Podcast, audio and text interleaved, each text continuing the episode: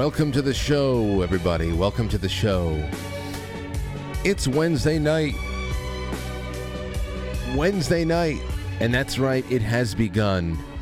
It's November 1st, and we are now in the thick of holiday season 2023. We're in the thick of it now on All Saints Day. November 1st is when you can just uh, concentrate on the good old wholesome stuff to come in the next six to eight weeks. It's just going to be a great time. And yes, for those of you, I've had a couple people ask me today, well, Frank, did you put your uh, Christmas tree up yet? Yep. Yep. It's a little bit of a shorter show tonight because we got band practice. I got band practice around 8 o'clock. I don't know, they'll get here around 8 o'clock or a little bit afterwards. We're setting up light rigs and things that we're going to be testing for the gig on Saturday. So we need one more uh, tune up. We're going to be going acoustic tonight, not um, not with the normal uh, the normal electronic setup, in ear stuff.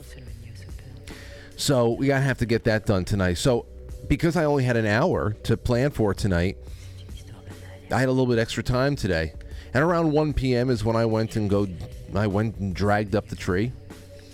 And uh, Lauren and I had a really good time once uh, Aurora was in bed for her nap, and she slept for a good two hours. So uh, a lot got done today. Not not uh, decorations, but the tree is up. It's in a good position. We tried out our new rotating tree stand that uh, my mother got us as a uh, as a new housewarming gifts gift because we haven't had a tree in the last couple of years. After Aurora was born, uh, she was born in 2020. That Christmas 2020, we had the the tree around because you know what was she going to do? She was just a little you know two month old lump. She couldn't do anything. But you know, once she the, the next Chris, Christmas she was already walking, and then last year we're just like, you know what? It's already a small. The, the living room was too small. Let's just not do a Christmas tree. Let's go and get ourselves a really big wreath. And we bought this majestic wreath, and we put it on the wall, and it was so bright. And was just we had so much, uh, such a good time with that wreath, and we still we don't know what to do with it. In fact, we don't know what to do with that wreath. It is so enormous. It's like one of those things you would put up in a, a hotel lobby somewhere. That's how big that is. But um, no wreath this year because we have more than enough floor space now in this little upgrade that we've been working on all year. And uh, it was just really nice to see it. So uh, really nice to see it all. And my mother got us a rotating, rotating tree, um, tree base.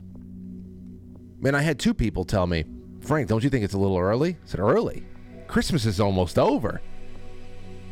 Early? What the hell are you doing? It's already almost Christmas 2025. Soak this up. You need to soak this up. You need to savor it. You have to let this into your heart. You have to let it you have to let the embers cause a fire in your being as quickly as possible because you have to stoke that fire and keep it lit all year next year. And my God, are we going to need it next year? So, um, so yeah, I'll keep you updated with all that. Aurora was so excited when I brought her down from her nap and she saw that tree up. And then she did a Christmas tree dance. She did a Christmas tree dance and uh, and a song. So I uh, took great delight in that. I don't know what you did today. Maybe some of you uh, did the same. I'd love to hear from you later on. But it's November 1st. We're now in the thick of it. Tonight is going to be a little bit of a abbreviated show, but I think we're going to have a good one. I have a couple of stories to unwind with, uh, open lines to whatever people are thinking. I want to get there as quickly as possible because you know how, you know, a couple of quick stories can turn into the entire show over here. And um, away we go. Wonderful feedback on last night's show with Dr. Albert Taylor. I, I felt like we were here l- real late, you know? I felt we were, we only started at 8, we ended at 10 instead of 9. But I felt like we were here until midnight last night. It was so weird. Um, got home in time to see the uh, the Rangers win over the uh, the Diamondbacks yet again. They can go and take the whole damn thing tonight, the World Series. So I saw a little bit of that, and uh, that was the end of Halloween 2023, which I got to say was was was nice. I think we did just enough good spooky stuff on this show. If it weren't for this show, I, I don't know what I would do maybe I have a little bit more time to watch movies. You know, I watched uh, quite a bit that was on quite frankly.tv, so I was able to get in the mood that way. But other than that, I think that the, the spooky factor is really kept alive in my life through what we do on this show. And it made last night so much more um, satisfying. Say, okay, it's completed, the deed is done, that's behind us, let's go forward. Well, tomorrow night we're going to have KrisAnne Hall calling into the show. Sorry to say, she was not able to come into New York to come into the studio. We were working on that for two months, and it just did not pan out that way. But um, one day, maybe in 2024, we can make KrisAnne uh, an offer she can't refuse.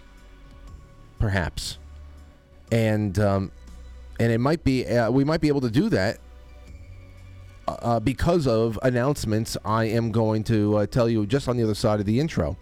All right, we also have comedian Mike Baldwin coming on the show on Friday night. I think Matt is really going to like Mike. I don't know what we're going to talk about yet, but I'll talk to him soon and we'll get that all worked out. Uh, on Saturday, Set the Charge, my band, we're going to be playing a gig in Jersey City, opening up for David Michael Frank. I know he sounds like the uh, like he could be the, uh, the the new White Ranger but he is one of Anthony's uh, friends. He's I think he's a very popular TikToker or something like that, music TikToker, and and uh, they're doing like a house party kind of a setup. I don't know what it is. It's like a private event, but not. I don't understand. But I, I'll just sit on the drums and I'll play for 20 minutes. It's only a short set, so, or else I would push it harder. What we are trying to do is we are trying to put together a longer set, our own show in spring that we want to promote for a couple of months, that we want to be able to plan to have a broadcast aspect to it so that some of you can travel to come out, make a weekend out of it, come see the show. Uh, and also, for those of you who can't travel, there will be some way for you to tune in and have a pretty decent audio feed. So we'll, we'll figure that all out as time goes on. We have months and months and months. And then uh, next week, we're starting off with Bob Motta. That's right. We're going to be talking about the Delphi murders, True Crime Night. That's going to be on November 6th. Marley Hornick of New York Citizen Audit is going to be calling in with an uh, with an update. That's a local election day over here in New York, probably for you as well. On the 8th, we're talking to Velez and V Gorilla. That's going to be great to have them both on. A little bit of a roundtable. Monica Kelsey, Safe Haven Baby Boxes, is going to be on with us on November 9th. On November 11th, I'll go. I'm going to go out there and do the Spartan race at Fenway Park. You remember last year? I did the Spartan race with Anthony at uh, Citi Field in Queens. This time I'm going up to Massachusetts. I'm running around in Fenway Park. Haven't been there since 1999. We'll watch the Yankees play there right before the All Star game. Uh, and then and then November 15th, Robin McCutcheon is coming back. November 16th, I'm pretty sure we have Razorfist coming on that night. Uh, Danny Katz with a new book coming on November 21st. I'm working on one of a couple of things that could happen on November 22nd, the night before Thanksgiving. We'll see what happens. I'm not going to say one thing or another uh, because I don't want to jinx anything. I think they're both pretty good options, and if they all fall through, then I didn't promise you something that got your, your balls blue. Sorry. Won't do it. As far as Tony Black Friday this year, we'll see. I'm always leaving it up to Tony. You know, he's 92, 93 now. I don't want to force him into. He loves coming by. If he comes by, it'll be a shorter segment. Just see how he's doing, you know, and just um, take some questions from the audience and have a good time. And then we're already knocking on the door of December right now with the booking, so that'll be good. All right. Thank you to Blue Monster Prep for being my sponsor tonight, and always go and check them out on the affiliates page on quitefrankly.tv and start doing your your shopping. I'm sure there's a lot of people in your life that wants to get started on their prepping journey. Go and buy them a sleeve of food. Get them some water filtration. Get them something. Uh, get them a, uh, a gift certificate. Go check out bluemonsterprep.com on quitefrankly.tv and everything else on the affiliates page. Here's the first one up for you. This is a, a little bit of a post Halloween scare, if you will. Uh, it comes from MSN.com. Means so much more. Trans activist Dylan Mulvaney wins Woman of the Year award. How does that make you feel, ladies? um, how does that make you feel? So we don't need to go into that. Obviously, just pretty much like a consolation prize for being the uh, the, the lightning rod for the Bud Light uh, psyop. You know, all that is for conditioning. All is that all that is for conditioning. All that is to test the fences to see how much farther we have to go, how much you have to take your foot off the gas pedal with all the massaging of these, you know, these cultural shifts that are being orchestrated by one group or another. And um, and there you go. And then you throw in a couple of uh, floozy Woman of the Year awards, and it, it it's ridiculous. Anyway, here's another one who wishes he was getting some kind of an award now, but he's kind of becoming back page news. Is uh, President Zelensky, if you want to call him a president of Ukraine. I thought this was a really revealing article by Time. And uh, here's what it says. The headline is Nobody believes in our victory like I do. Inside President Zelensky's struggle to keep Ukraine in the fight. Okay, now this is the this is what really leapt out at me. These these two these two article uh, two um, excerpts right over here. Listen to this. Now he's talking about how he he's been having a uh, this is a all about how he's having a really frustrating time doing his job. He feels like he's not getting enough support from his Western allies anymore. He's the only one that re- that that believes in the cause, whatever the hell he thinks the cause is or was. Um, and here we go. Uh, the public support for Ukraine, for aid to Ukraine, has been in decline for months in the U.S., and Zelensky's visit to the U.S. did nothing to revive it. Okay? Things get old. Things get very old. You know, every act tires. All right? Uh, everything, everything has to, uh, to be put away from time to time. Time says that some 41% of Americans want Congress to provide more weapons to Kiev, down from 65% in June.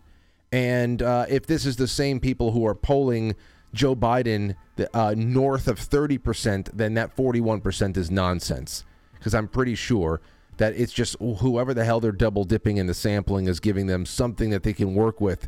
Uh, because I, I cannot believe that 41% of the country has Ukraine as the four the foremost thought in their minds and th- them needing to win some impossible war against the Russians. I don't believe it, but anyway. When Ukraine began, uh, and this is down 65% in June, when Ukraine began a major counteroffensive, according to a Reuters survey taken shortly after Zelensky's departure, the offensive has proceeded at an excruciating pace, meaning it's being stuffed it's getting stiff armed from the beginning, with enormous losses, making it ever more difficult for Zelensky to convince partners that victory is around the corner. It's not, he doesn't have to convince anybody. That, see, this, this is all the, the way you have to learn to read the news. He's not convincing anybody. He's a puppet on this on a string. His so-called partners are his handlers, and they were telling him what he's going to continue to be doing at what they're going to send next, how much money, uh, how much personnel, how much equipment, and all that stuff. And he was just going to be the guy that they threw up on the Grammys and that was going to meet with Sean Penn and all that other shit. That's what's going on here. He he isn't inspiring anything inside of the his partners at NATO and the CIA and Mossad. He's not inspiring anything there. He was told what to do, which which foot to step forward with first. I mean, that's just what we have going on over here. So it's even more difficult for Zelensky to convince people that victory is around the corner. With the outbreak of the war in Israel, uh, even keeping the world's attention on Ukraine has become a major challenge. Wow. One hell of a paragraph right there, isn't it? Here's three more sentences for you that I think are pretty important. Two paragraphs down says Zelensky feels betrayed by his Western allies. They have left him without the means to win the war, only the means to survive it.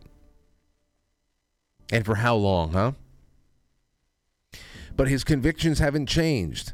His belief in Ukraine's ultimate victory over Russia has hardened into a form that worries some of his advisors. This reminds me of the uh, that that uh, that Hitler movie, that Hitler movie where he's trying to carry on, but his advisors are just like, uh, "Hey, we're we're done," and he he won't accept it.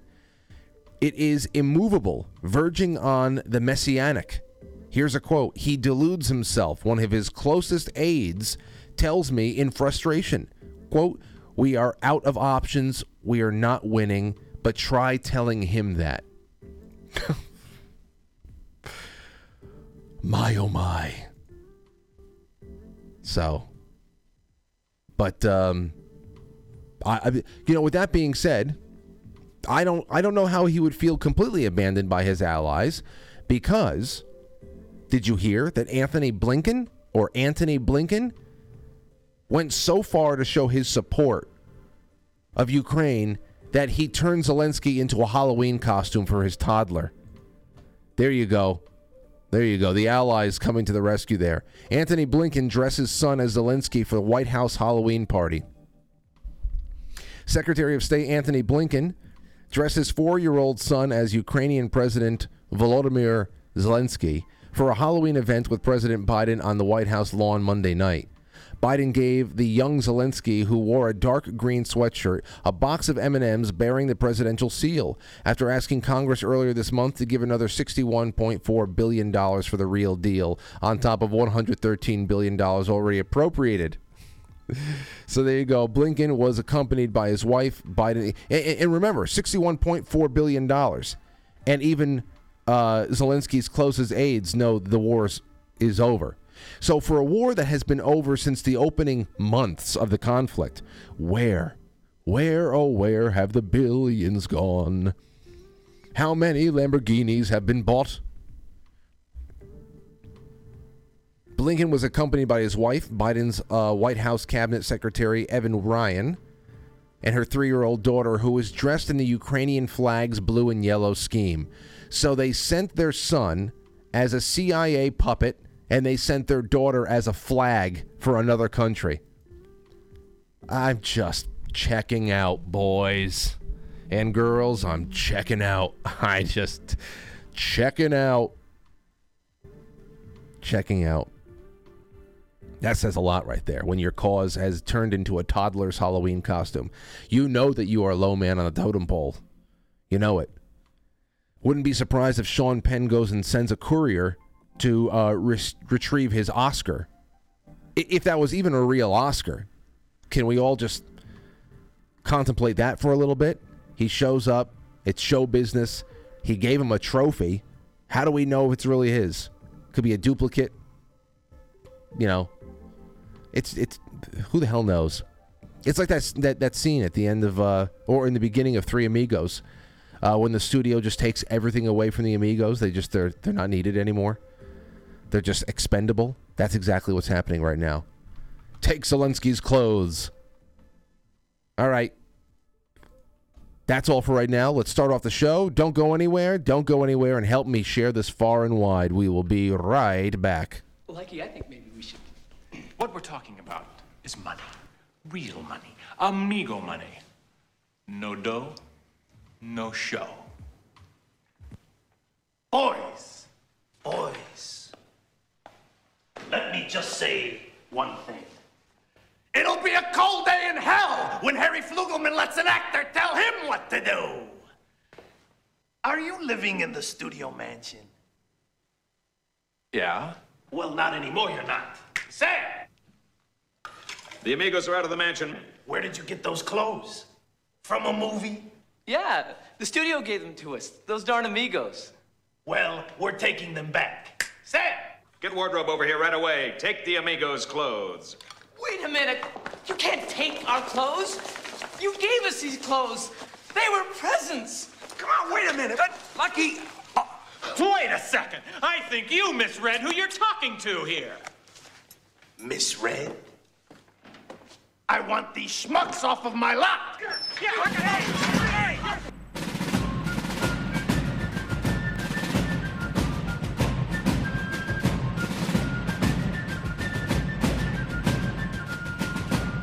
You let one ant stand up to us, then they all might stand up. Those puny little ants outnumber us a hundred to one. And if they ever figure that out, there goes our way of life. It's not about food. It's about keeping those ants in line. That's why we're going back. Does anybody else want to stay? Let's ride!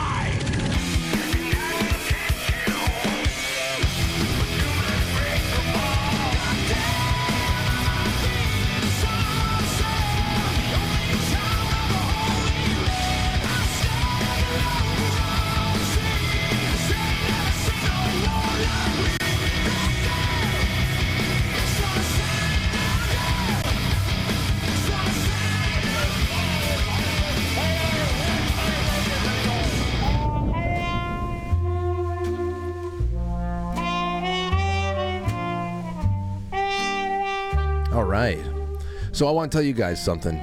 I'm something I'm very excited about, and it's going to be uh, it's news. It definitely is. In in in our world over here, and quite frankly, land, it's news.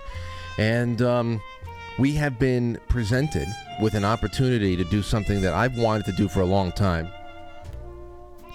Uh, as far as taking steps to fortify the show, um, much like No Agenda has done in their own little place space, how Owen Benjamin has done in his own place and whatever, and um, made an exclusive place for where, where, people can see the show and do that, and um, and that's what we're going to be doing the same in, in many ways.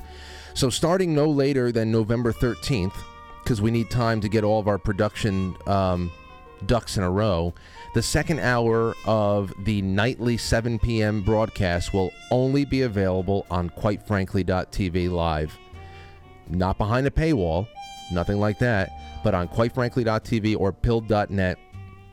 And that's, um, and I'll tell you a little bit more about this. So, about two years ago, we worked with our uh, friends at Pilled.net to create the iframe, which integrated the Foxhole video chat and uh, all that into quite frankly.tv because um, we wanted to give you know new life to the the quite frankly network that I wanted to build for for years but had we had been kicked off of uh, or we had that scuttled on DLive uh, we wanted to try it on Theta and that wasn't working out either. And now you know pilled said hey hey not only do we have the infrastructure but you know we're we're friends, we're neighbors, and uh, as far as free speech, second to none, second to none.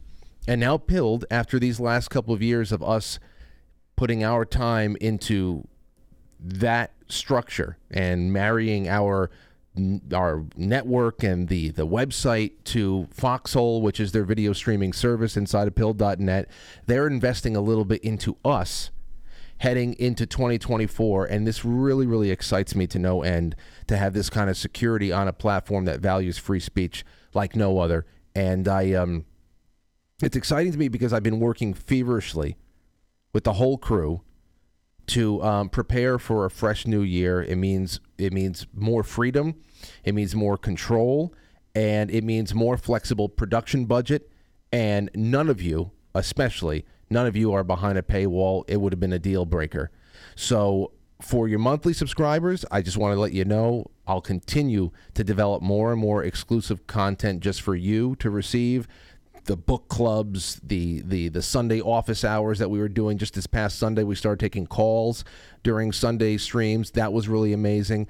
Uh, but the 7 p.m. show, all that is changing is that at the intermission, at intermission time, Everyone will be invited to go to quitefrankly.tv and press play.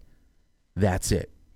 And from there, from there, I, I just I'm I'm relishing the the opportunity to be able to do so much still on all these platforms and invite people by over, grow them on other platforms, and bring them back home to where there will never be a deplatforming that will never lose touch of one third of the audience every time that we get a strike. Well, any one of them could be the last ones. You know, here and look here, take a look at this. Watch this. Hold on. Here you go. For everybody, quite frankly, dot TV. Boom. And then watch this. Play. And from there, there I am. From there, I, I just I'm I'm relishing the the opportunity to be able to do. That's me from like I don't know 30 seconds ago. That's how easy it is. That's how easy it is. There's nothing I would put in your way as an impediment.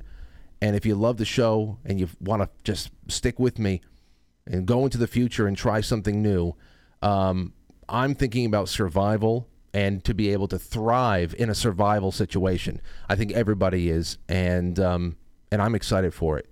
So it's uh, it's going to be a new routine, but a simple routine. Like for example, if you like how YouTube and Rumble cast to the television, well, so does Pilled.net. So does what we have on quite frankly.tv. Whenever I go home and I'm ending the night watching what we have in the after hour show, I'm right there on my phone, cast it right to the television, and I had a great time. I was watching Scream and Scary Movie with you guys from my uh, the coziness of my living room on Sunday night. That's the way it is. And also, Um, we are going to be making brief tutorial videos for Apple and Android devices, all kind of mobile devices. They're going to be so easy. We're doing everything we can to make you guys not feel uh, like, oh my, god I gotta learn something new. I like this. I don't want to leave, and it's it's just it's it's all right. It's gonna be okay. There's no vague terms of service on pilled.net. There's no hate speech craziness there. No medical misinformation strikes. I, I seriously don't understand.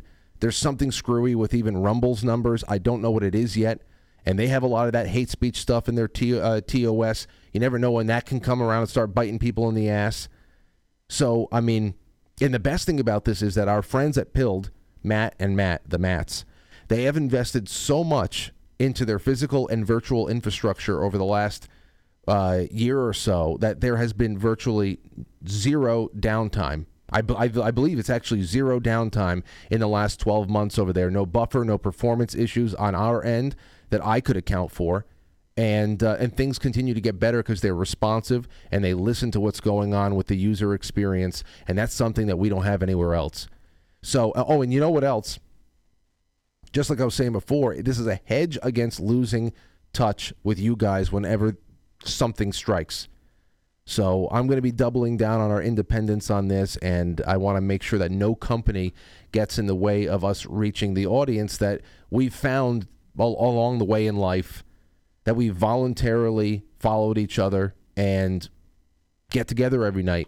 Like I said, just like what people like Owen Benjamin do um, with unauthorized TV or a lot of things going on on Cozy TV or how No Agenda does it.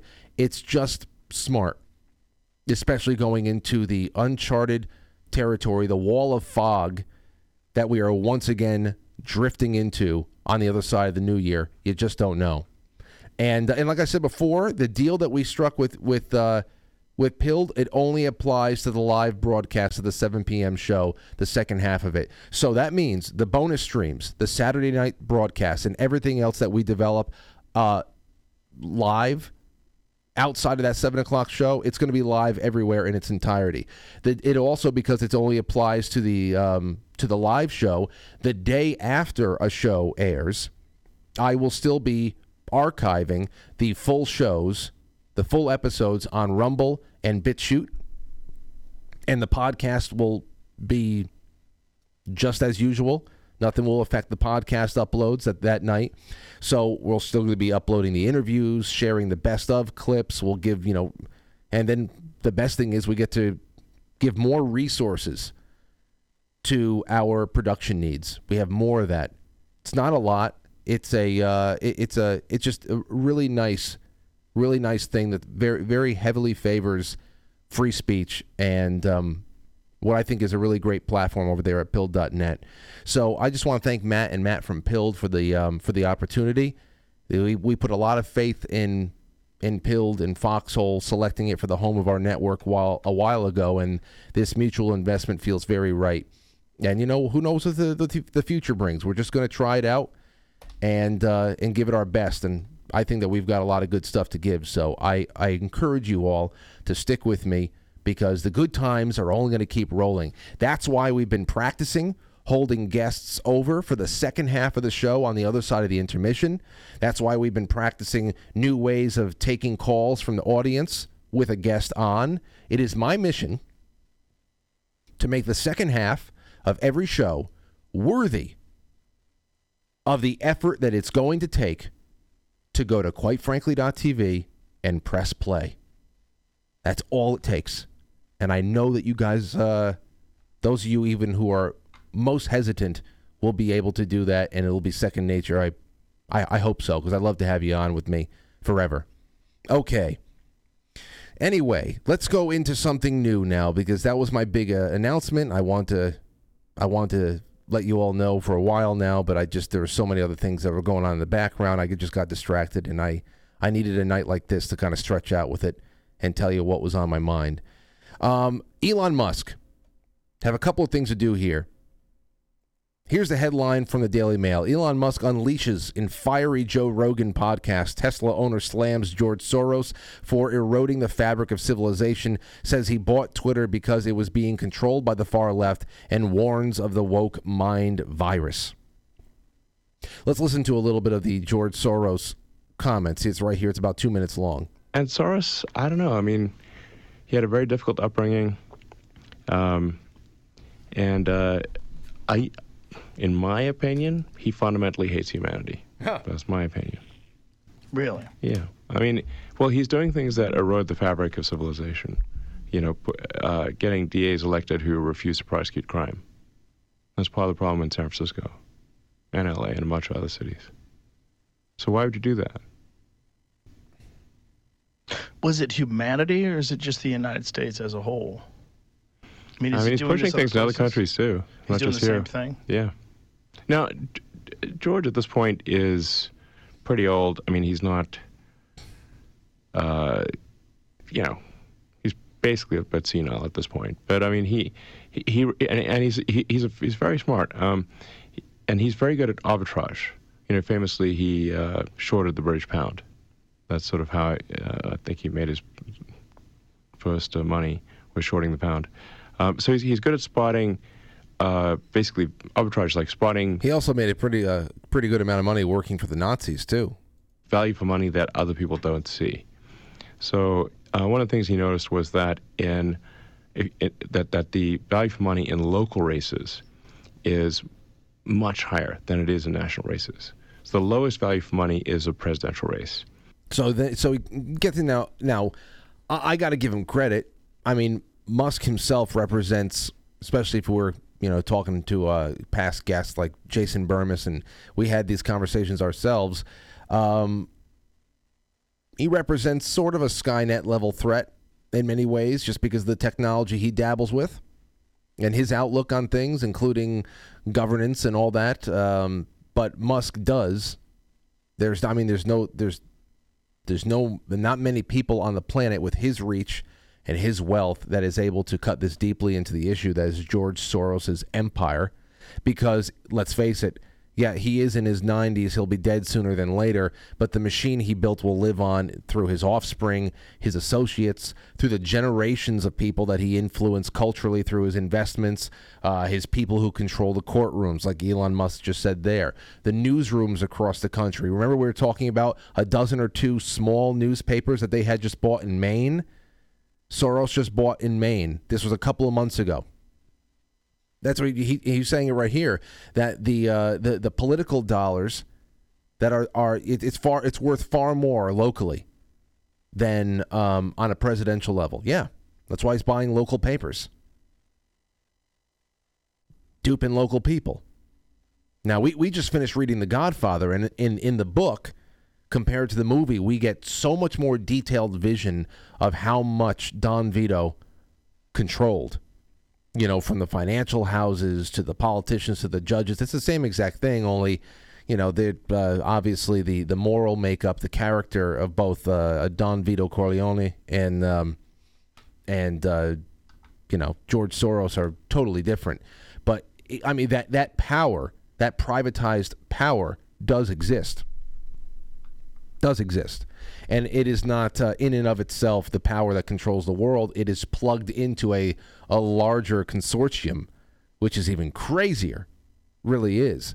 Now, there's another thing that happened. This morning, uh, I played a few clips of the interview. Uh, we played a few clips of the interview. Uh, Tracy did. And uh, really some interesting things that were going on. Elon, why he bought Twitter, uh, his assertion that 100 miles squared of solar panels in the desert can power the entire country. That means every city in the country, everything. Talking about solar power that it's it's there for the taking. Uh, it was interesting. It was interesting enough, uh, but it kept I kept getting pulled away by the clanking of ice, of ice in Scotch glasses, followed by the sound of Joe Rogan and Elon Musk recruiting every muscle it takes to swallow a mouthful of liquid. Because every swallow was right in front of the microphone. You could literally hear every muscle in their throats being recruited to get that liquid down into their bellies. Okay? Every muscle. Now, I drink all throughout a show but you would barely know it unless you were watching me. If you're in podcast land, probably don't know it. Um, but you know, whereas I thought that was bad enough, then I was emailed by a member of the audience who had listened to that morning show this morning, and they said, Frank, if you think that was bad, then you need to look into about an hour and a half into the episode because around an hour and a half in, that is when they ordered a pizza. And I I had to see this for myself. And now you have to see and hear this for yourself too. You need to hear this. This is a uh, minute long clip of what happened about an hour later. Why not? Because it's not really good for you. so what, what they ordered was a pizza. Joe Rogan insisted that the greatest pizza you can order, or his favorite pizza, is double pineapple, double anchovy. And they asked uh, Jamie, I think I guess his his executive producer or whatever he is, to go out there and get the pizza for he and Elon to uh, indulge in. Not after the show. Not after the show. In uh, in post coitus bliss. But no, right now, you have. well, I don't think anyone's going to accuse pizza of being like a the healthiest thing in the world. This looks awesome. That does look awesome. you want a plate, Jamie? Yeah. Get in there, sir. Grab a piece. All right, sick. Let's go. this is awesome. And uh, what's the name of this pizza place Living again? Line. Pizza Leone. Pizza Leone. Yep. Shout out to Pizza Leone. Oh yeah, That really hits the spot. that's legit. I mean, I'm no Dave Portnoy. I'm not like a, our pizza analyst. He'll probably. I'm not gonna rate it. It's excellent. His partner really gets into pizza. Oh man.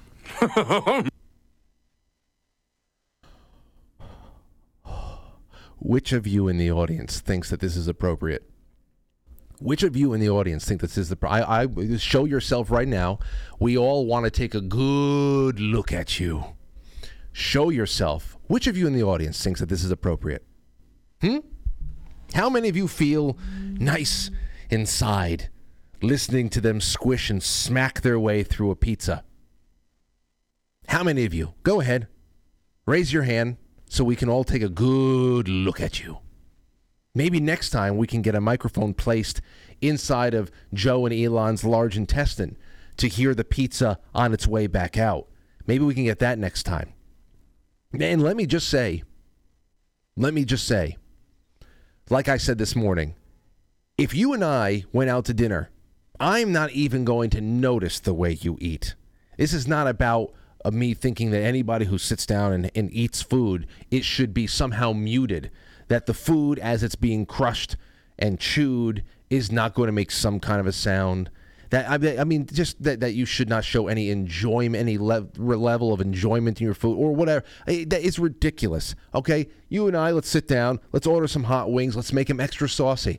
I don't care. Now, unless your mouth is hanging open, and it becomes evident to me that you were raised by wolves, I don't care. Eating it, sounds are made when you're eating, unless you're talking with your mouth full of food, and food is flying out of your mouth as you tr- struggle to speak through the food. I don't care. Or if you're a YouTube channel that exists just for the purpose of having people on your channel listen to you eat bananas in front of a microphone with the gain turned all the way up, then I guess you're getting what you signed up for. I have no problem. Don't understand it. And I know it helps some of you guys and gals out there sleep somehow. It helps some of you guys and gals sleep out there to listen to somebody slurp an orange. I don't know what the hell's wrong with you. I don't get it, but te salud. I don't know what else to say. But from a broadcast perspective, this is pig shit. This is pig shit. And this is far worse than anything Michael Savage has ever done. Ever. Now, you can call me an old man all you want. I've always felt this way. I felt this way in my 20s. It's just about standards. And I don't know how you do this to an audience. I don't know how you do it. I can't I can't fathom doing this to you guys. Can't fathom. You remember the time that my mom was on the show and I heard a I, I don't I guess she had a uh, a throat lozenge in her mouth. And first I noticed it because she was talking funny. There was obviously something in her mouth. I said, "What's going on? What's in your mouth?" And um, man, she she thought I was just going to let it go. I said, "You you can't have a cough drop dancing across your teeth, tap dancing across your teeth when you're talking into a microphone. Like people don't think that they don't think. I just this is incredible to me. It's incredible to me. It's incredible. I don't know. Okay. Um, we're gonna be right back. Did I be right back? Then we're gonna take. I want to do a. Uh, I want to do another story that I think is really interesting, and then hopefully we'll be able to take some of your calls. Be right back. Nope, I don't have anything for break. So, shit. Actually, there was one video I was going to show you guys. You can you can call in with thoughts on this. There was one video I wanted to show you guys. This was incredibly funny. Where is it? Is this it? Did you see all the kids that were dressing up as Joe Biden? Uh, Joe Biden and, his uh, his Secret Service. He's falling all over the place. This is hilarious. I have to show it to you. It's uh, this made my day this morning. I really uh, hats off to the to the Zoomers who did this. He's fall. He's about to fall. Mr. President, Mr. President, please, please. One step, Mr. President. Yes, good job, Oh, that okay. So for those of you in podcast land, somebody is Joe Biden. He has his Joe Biden the, the the mask on. He's got the suit and all that stuff, and he's flanked by three Secret Service agents, and they're they're like pretty much holding him. He has, and he's trying to get up this small little step, this stoop. It's like two steps, and um and, and he's falling upward, and they're and they're all holding him and trying to get him back up. And as soon as he regains his balance, they all they all applaud for him like he's a child or like he just accomplished something enormous. I love it. I love it. I think it's great. And apparently, a lot of kids were doing this. There he is. Oh, Mr. President, Mr. President, please, please. It's one step, Mr. President. Yes, good job, good job, Mr. President. oh, jeez. Oh, jeez. Well, there you have it. All right, uh, we're going to blow past the intermission. We're just going to uh, we're to get into this. I want to read it to you. Uh, it's to take a. It, it, the story is incredible, but I want to read it. It's the equivalent of about 35 tweets, but I have to read it to you because it's all we have to do tonight. And then I'm going to throw open the lines and we'll see what comes back. You can talk about whatever you want. You can comment on people eating pizza like animals into microphones that are live to millions to watch. Whatever you'd like. But this is a this is a story from a Twitter account called Intrepid. And if this if this I don't know if if this doesn't get some sort of a book deal or a mini series, I don't know one day. This is an incredible story about being stranded by your country in the middle of the lockdowns on a boat in international waters. Listen to this. My small family spent two years of our lives essentially stateless, stranded at sea, 18,000 kilometers from home, floating on 40 foot of fiberglass. Freedom to transact literally became a matter of life or death. This is our story. Australia locked its citizens out from returning during the pandemic. My wife, my family, my wife and three kids, three, five, and six months old, were sailing on a catamaran in Eastern Caribbean at the time. We ended up there for two years waiting out the pandemic. When the pandemic hit, we essentially became stateless. For a time, all countries within sailing distance closed their borders to Australian flagged vessels. No flights or cruise ships. My son couldn't renew his passport, and we had to get him temporary refugee papers. Initially, we got locked down for 91 days on our boat in an overseas territory of France. Um, let's see, the water police prohibited us from leaving the boat. We technically weren't even allowed to swim off of the boat at anchor. Early on, desperate to get the kids some exercise, we took the, the dinghy to an isolated beach. The water police again came with guns and megaphones to enforce our isolation. The next day, a mini aircraft carrier arrived and military control was implemented on the island. Hurricane season arrived while we were still in lockdown, ramping up the stress. We um, we provisioned to head to see if a hurricane approached. Stateless, the last resort plan was to drift at sea, waiting out the season. I studied the weather manically.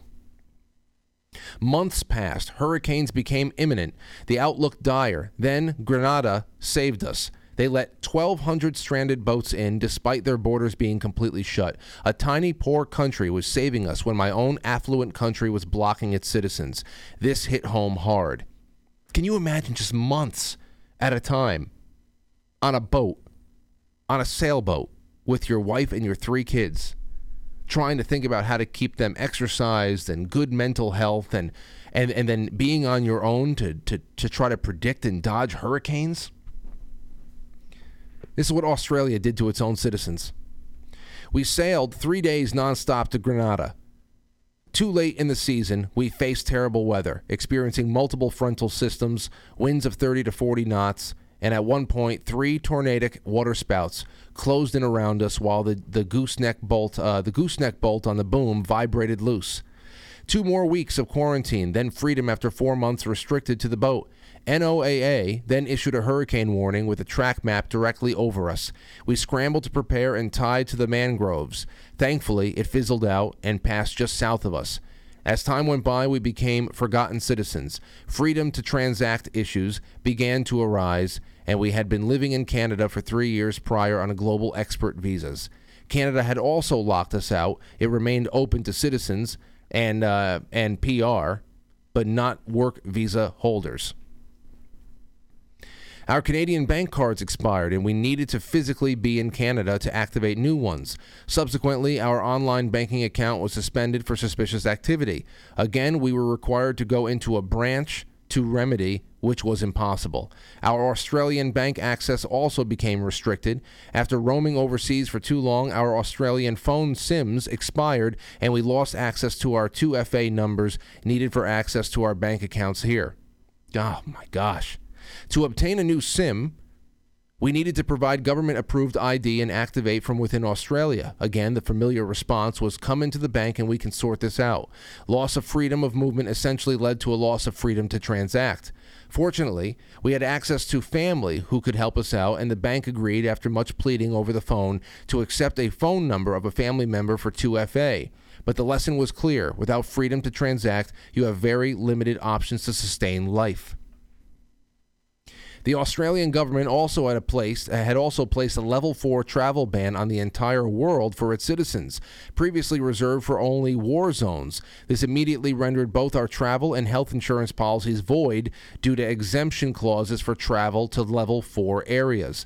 The Panama Canal then shut to vessels under 80 feet, and so began two, often stressful years at sea. Two years at sea. 18,000 kilometers from home, reliant on the benevolence of small foreign countries to provide the very shelter that our own country refused to render. In this crazy chapter of our lives, we faced numerous challenges, yet savored incredible family experiences. Chiseled by the stress, we entered a heightened state of existence, ultimately transforming it into the most extraordinary time of our lives.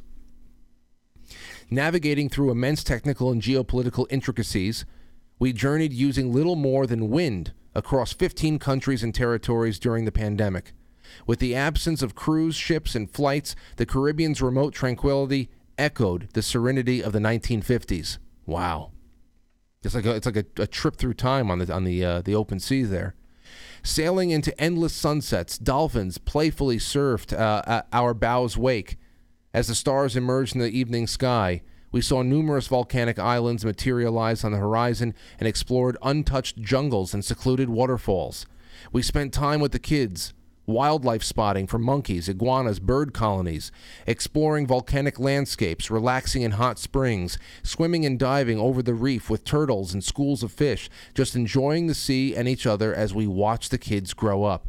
Can you just incredible? This is incredible. Oh man. Um, endless hours at the beach, meeting other stranded families from all over the world with vastly different backgrounds, but ultimately a shared story, a common experience to bond us together. We ran our own renewable power systems, solar and wind, into Lithium Bank. We made our own water via a small desalination unit caught our own fish, drank rum punch, and watched the green flash from more remote beaches than one could expect to see in tens of lifetimes. That the green flash is almost a fabled uh, moment where the sun just dips below the horizon and boom, there's that green flash. That was actually turned into a wonderful uh, plot device in um, in the, the the Pirates of the Caribbean movies. That that was the moment where you can capsize your boat and go, you know, the under the underworld. Oh, it, it, was it was those movies were great. At least until World's End. I like the the second one and World's End a lot. Um. So the green flash, that's incredible. Not all roses, obviously. The flip side was the challenges of raising a baby girl and two boys, including doing some homeschooling in a confined space coming up to speed under duress as land rubber, uh, landlubber, uh, landlubbers with the realities of sailing, navigation, uh, weather routing, and all boat systems. Constantly working on the seemingly finite list of boat maintenance jobs, endless time spent provisioning and looking for parts, fitting in the time to work remotely to keep us alive financially, dragging anchor in midnight squalls, having other boats drag around you, enduring sleep deprivation from other uh, from anchor alarms and the breastfeeding infant. We somehow preserved uh, on a multi-day sails without access to additional crew, testing our limits when we face extended lockdowns and quarantines everywhere upon arrival. Well, so there anywhere they went, lockdowns, quarantines, they couldn't get anywhere. My question is there too is just like the the the shape and the health of the sails. You know, just just keeping the equipment up. I would love, I would love to have this guy on for an interview. I got to try. But I'm sure he's going to be swept up by major media. This is an incredible story. The mental angst of that initial 91 days of lockdown in the hurricane belt, uh, hoping that borders would open somewhere for Australian flagged vessels before the hurricane season started, will be with me for life. Certainly the hardest thing we have done as a family. The 18 months that followed was sublimely beautiful, yet at times crushingly difficult. In hindsight, the most meaningful time of our lives. When we finally made it home to Australia after two years floating on a 40 foot barge, a 40 foot, 40 feet of fiberglass, it felt like an alternate reality. People at home stressing about the smallest of issues and arguing over trivial things. The Australia I left, a nation of prolific travelers, was now scared of foreigners in a way I had never thought possible in my life. Something had been lost in the population here. They had their own lockdown trauma. In a bizarre way, being stranded at sea liberated us from it. Forged by circumstance, intermeshed into the physical world around us, our preconceived boundaries of what was possible in life physically and emotionally had been removed. Yet in other ways, it led to a kind of PTSD reintegrating into society. Everyone took for granted simple freedoms like freedom of movement, freedom to always be able to return to your home country, and freedom to transact. We knew firsthand how fragile it all was. I held back releasing ocean work uh, or even this story as I needed time to process the experience. After two years of being back on land, I created the Intrepid Ocean series to attempt to work through these thoughts and emotions. The experience highlighted the fragility of global norms and governance systems we take for granted. Now, after being three years back in Australia, we are headed back out on our boat in the Caribbean to finish what we started. The kids are now four, eight, and ten. So here we are again on the precipice about to jump off to find out who we truly are as individuals and as a family. I, I am just flabbergasted how amazing this story is. The insights, the ups and downs, um, it, it, it makes you relive, even just from our uh, standpoint on land, the kinds of things that we had never seen before being done to supposedly free people of the world. Um, it's crazy. Anyway, 744. I'm going to take a, a, uh, intermission break. Only thing is that it's the intermission from October still. I did not see the other one yet. Uh, so uh, mind, uh, don't mind me. We're going to use the October intermission one more time. We'll be right back, and we're going to take your calls for the last 20 minutes. 914-200-0269. I will see you there. It's intermission time, folks. Time out to press the like button. Thank you. Ladies and gentlemen.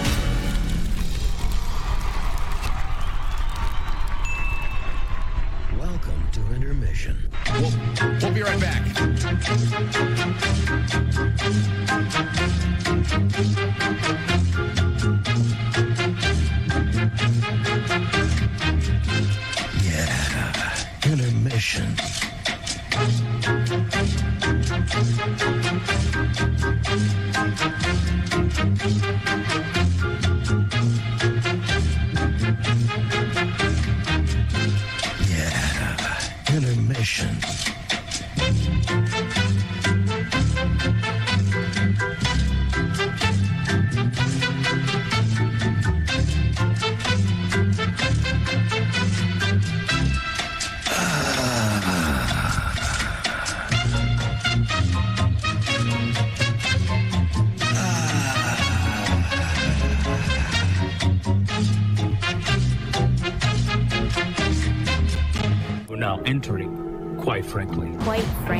Quite frankly. Quite frankly. Quite frankly.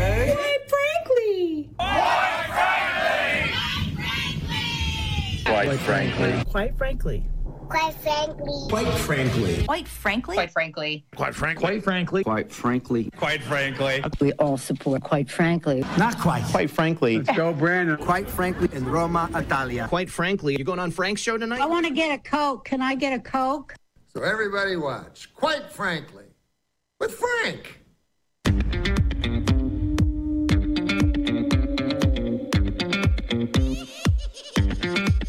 Quite frankly.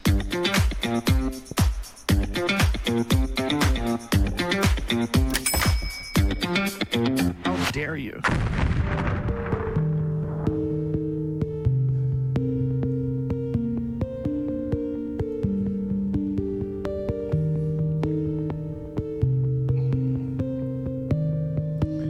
Okay. All right, so 914 200 0269. There's a lot there. Any kind of insight? What do you think about that last? Uh, what came up for you in that last story that we just read? Um, and anything else? Kind of uh, tidying up thoughts for the last couple of days. It's all up to you. 914 200 0269. Call in. I would love to get an interview with that guy. I'll see what I can do. But I have to imagine that with his uh, his upcoming departure back into the Caribbean, he's probably doing a lot of other things. So maybe one day when he ma- makes himself available for media, if he's not pick up picked up by some, you know, huge network. Five one seven, you're on the air. Who's this? This is General Zero, Frank.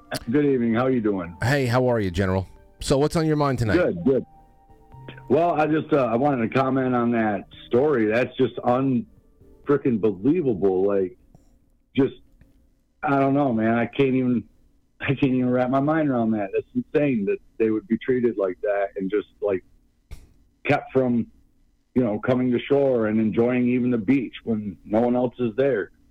Um, I wanted to share uh, a story of. Uh, of a graveyard cemetery story that I was trying to get in yesterday, but no biggie. I really enjoyed the show. Well, that's good. The uh, the uh, well, I was back in '93. I was taking care of a graveyard cemetery, like 13, first job. You know, came across my first grade teacher, um, Alberta Vetter, and I saw her grave headstone. I was stupid, and I spit on her grave.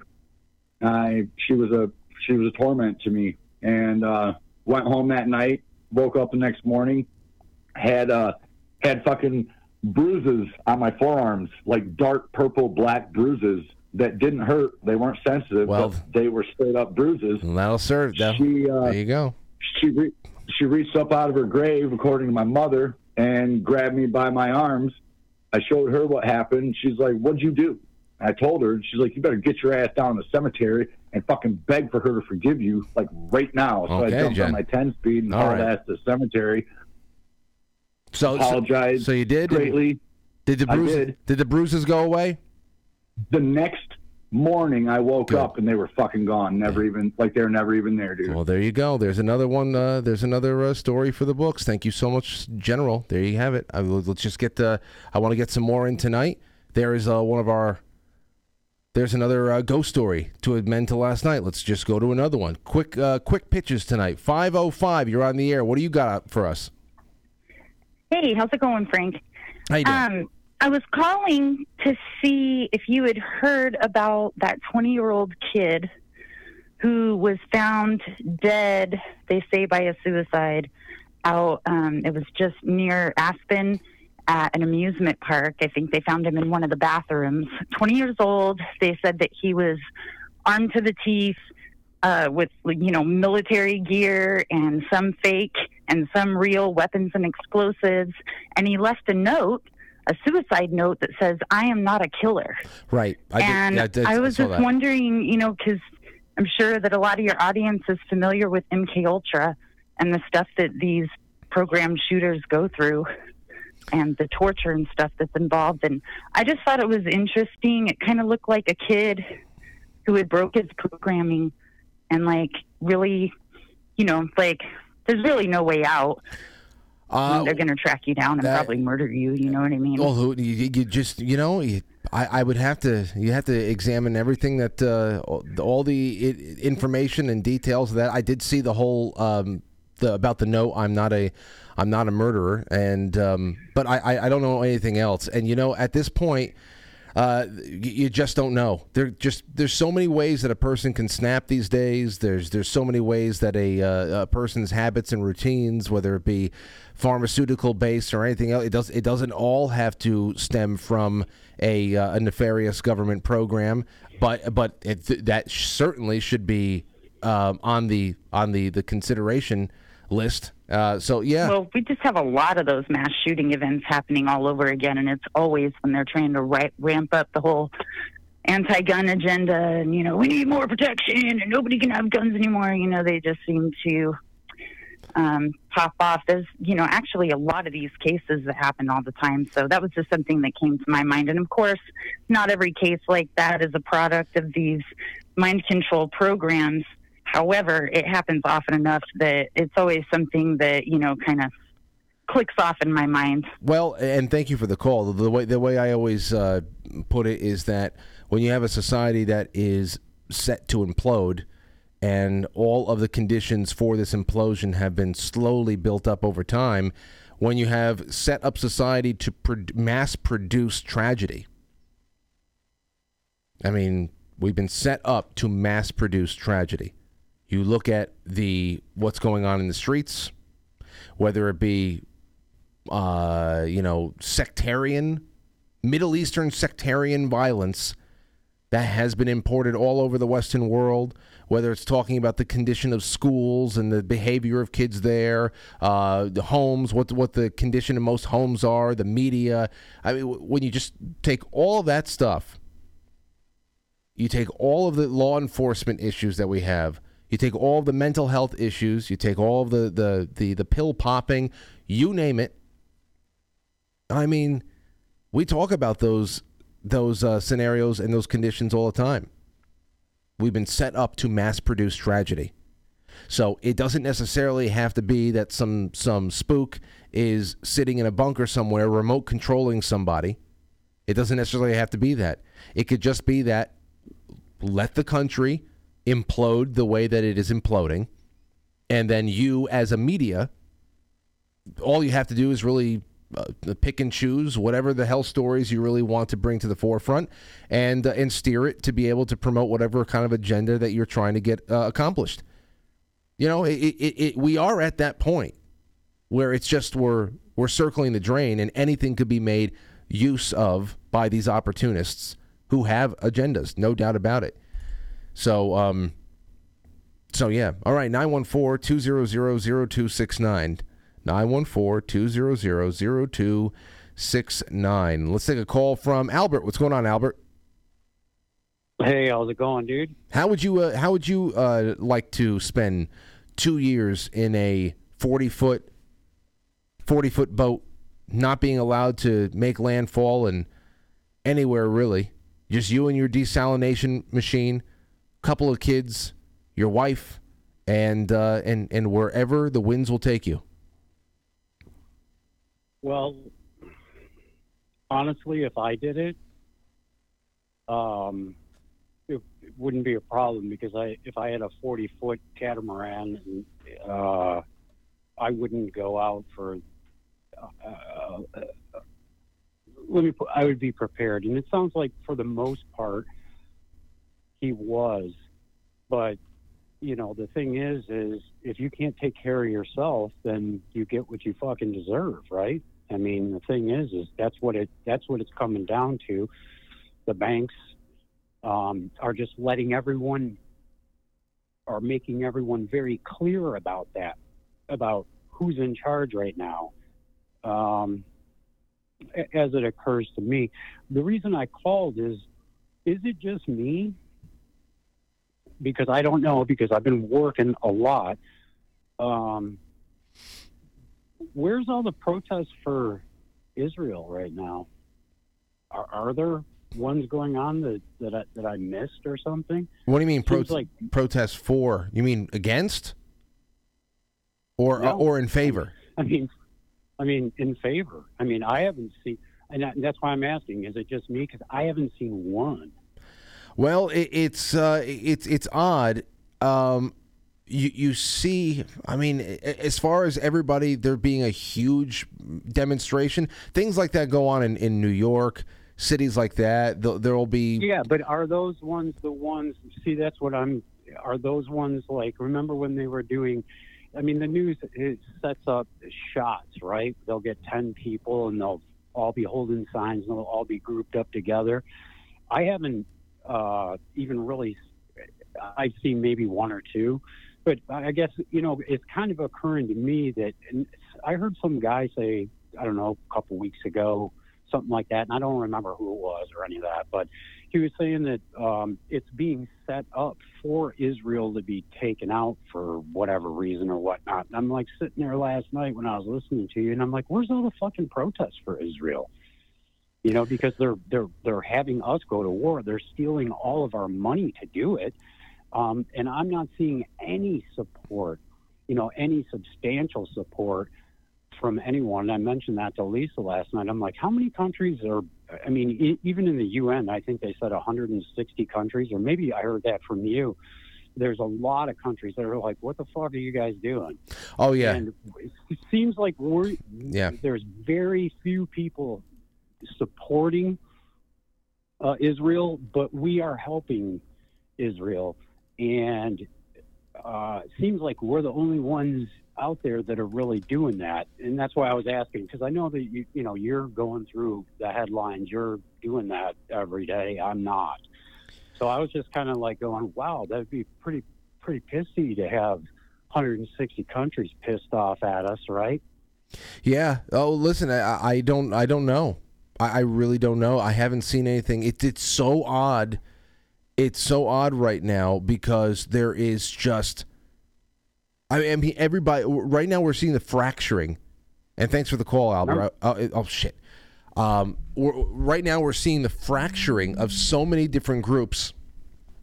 So many different groups, because in the media, they are they, they take at least in the in the broadcast media, they take a very pro-Israel stance.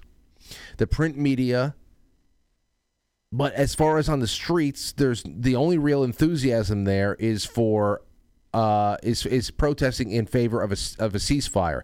Now, of course, all of these major protests um, are are widespread uh, across the board, castigated and and misrepresented as being strictly pro Hamas, which even I would look at those and say, okay, obviously there are some radical uh, people in these crowds from all different types of persuasions. A lot of intersectional crazies in these crowds, okay, um, who are really, really triggered by by by the Palestine um, cause and, and all that stuff.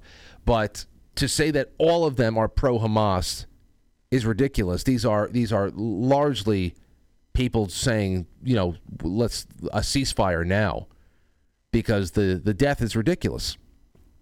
And there seems to be like almost like sadistic kind of pleasure.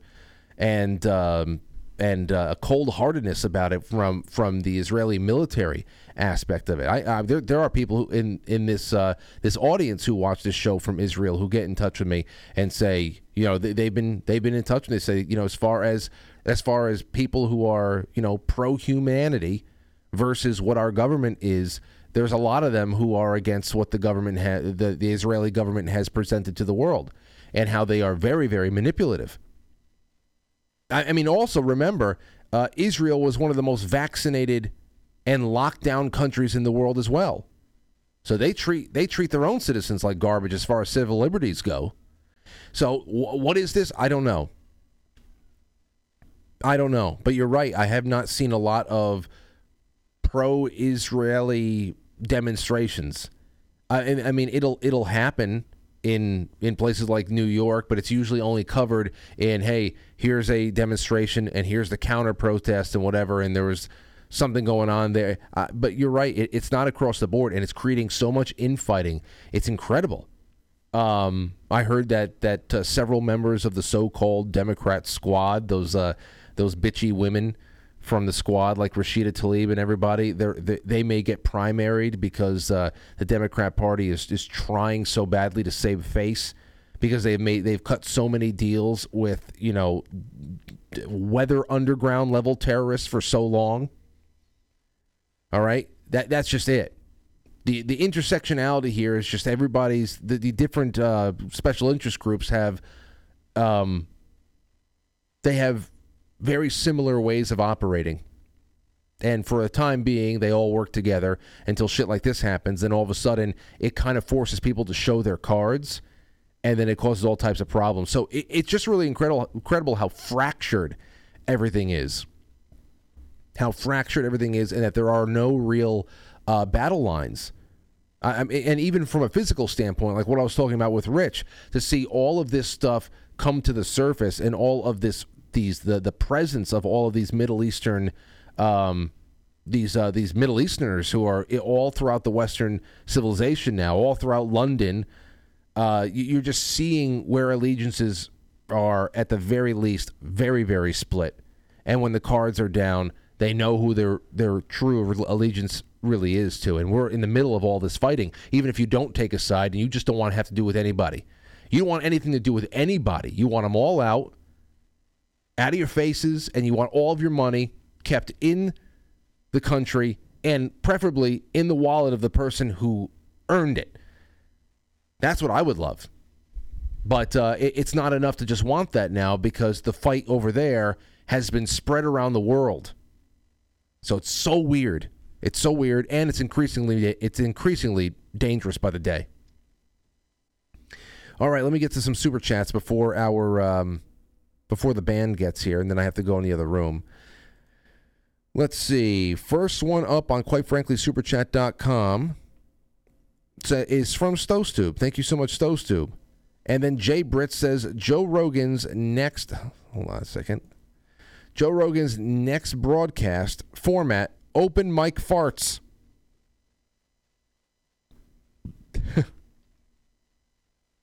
That's just they start farting. Uh, here, this is one from Ken McNeil, and I think he quoted me. He says, "When your cause has turned into a toddler's Halloween costume, only you can deliver that line, Frank.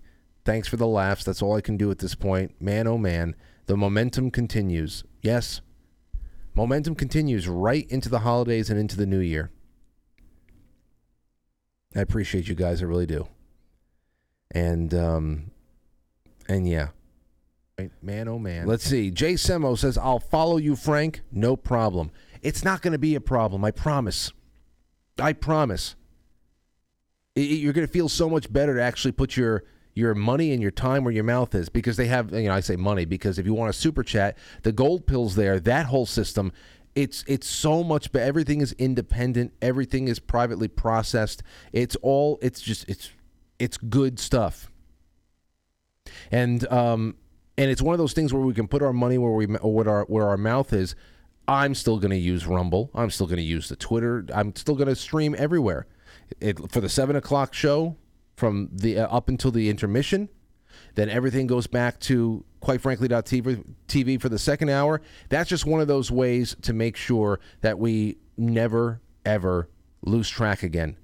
That there is something that we we know is always going to be there, and hopefully people just start watching. There's so many other great shows that are on Pilled.net too and Foxhole. So there's a lot of things that you can take a look at. Other than that, anything outside of seven o'clock, the Saturday night shows, any other uh, special broadcasts that I do from Studio B or anywhere else, it's always going to be across everywhere, and um, and more of that coming. More of that coming, but it's also going to be really great for you guys to see just how cozy it is to be there in the chat room when the seven o'clock show ends, and immediately the network stuff kicks in, and soon it'll be some live shows, some call-in shows, after shows and uh, and you'll see what the the greater vision really is, and and it's not going to be hard at all, and it doesn't cost anything, less than ten seconds. Quite frankly, TV, and then press play. And then once you bookmark quite frankly TV, you don't even have to type it. Then it's just click click. All right, let's see here. 925 Wild G says, not appropriate at all but we, you with your hand over your mouth, staring at the camera, is my highlight. Personality, uh, personally, of the show tonight. Well, I'm, a, I'm sorry. I, I, I know that would be funny. I knew that bringing it up would be funny, because there's only way I can approach this. But it's, it, it. I'm flabbergasted. I can't fake being flabbergasted. It, I'm flabbergasted. If I were blessed in years down the, the road with this this beautiful audience that is already a larger than I ever thought it was going to be, that I dreamed of, getting anywhere near millions that people are going to be tuned in, especially if I have a high grade A guest like Elon Musk that is going to attract a lot more eyes than I usually have. The last thing I would ever do is order a pizza and squish and smack my way through it and let you all listen to that. That just I'm flabbergasted. But um but yeah. Anyway, more from 1925 Wild G says, "Yes, you already answered the question." Oh, he says, "I'm following with you. That's all I, it's all I watch." Says, "Thank you, Jay Semo." Question: Streaming on Rumble and podcast after? Yes, yes. Just to say again, um, the full show about 24 hours later will be up on Rumble and BitChute for archiving purposes. And uh, and podcasts, it'll still be there for all of you morning warriors to uh, to listen on your commutes. That that doesn't change. It's just um, it's just about live streaming. Seven o'clock show in the second half. Alrighty, there you go, and um, there you have it. All right. What else is there? Quite frankly, TV. That's all done. We did our Rumble rants. And now over on Pilled. Let's see what the foxholes say. Robert Sarns, thank you. NJSF, Music Man 75, Porpoiseful, Sean Joe, and Boys Blanc. It's really great to have you guys there. I'm going to be releasing the scratching.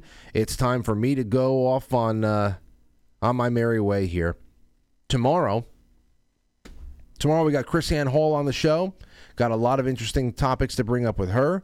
Some of them are current uh, events related. I want to ask her some personal opinion questions, some hypotheticals, have a good time. And in the second half of tomorrow's show, would love to take more of your calls and just catch up and relax. So that's all I got for you. Thank you, guys and gals, for. Let me make sure that nobody canceled on us. Hold on.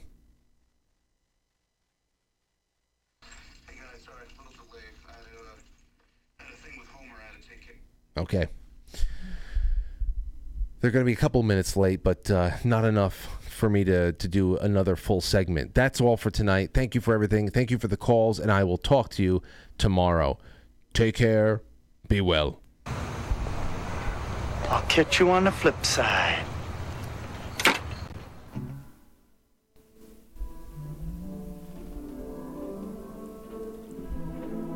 Quite frankly, is filmed before a live studio audience. And now our super chatters, starting with Stow Stoob and Jay Britz and Ken McNeil and Jay Semo and 925 Wild G and all of our friends across Rumble and Pilled.net and everywhere else. Thank you, guys and gals. Oh, and uh, thank you to Jeff Miller. Jeff Miller on Rokfin. And Twisted Wizard said, shipped your sword today. You should receive it by Monday. A sword from Twisted Wizard. And I'm so sorry to the Rokfin crew with those two tips there. It's been a long time since a tip came in, so I'm glad I checked. Thank you so much, Jeff Miller, and thank you, Twisted Wizard. We'll see you tomorrow night. Much love to you all. Coming up next, quite frankly.tv after show.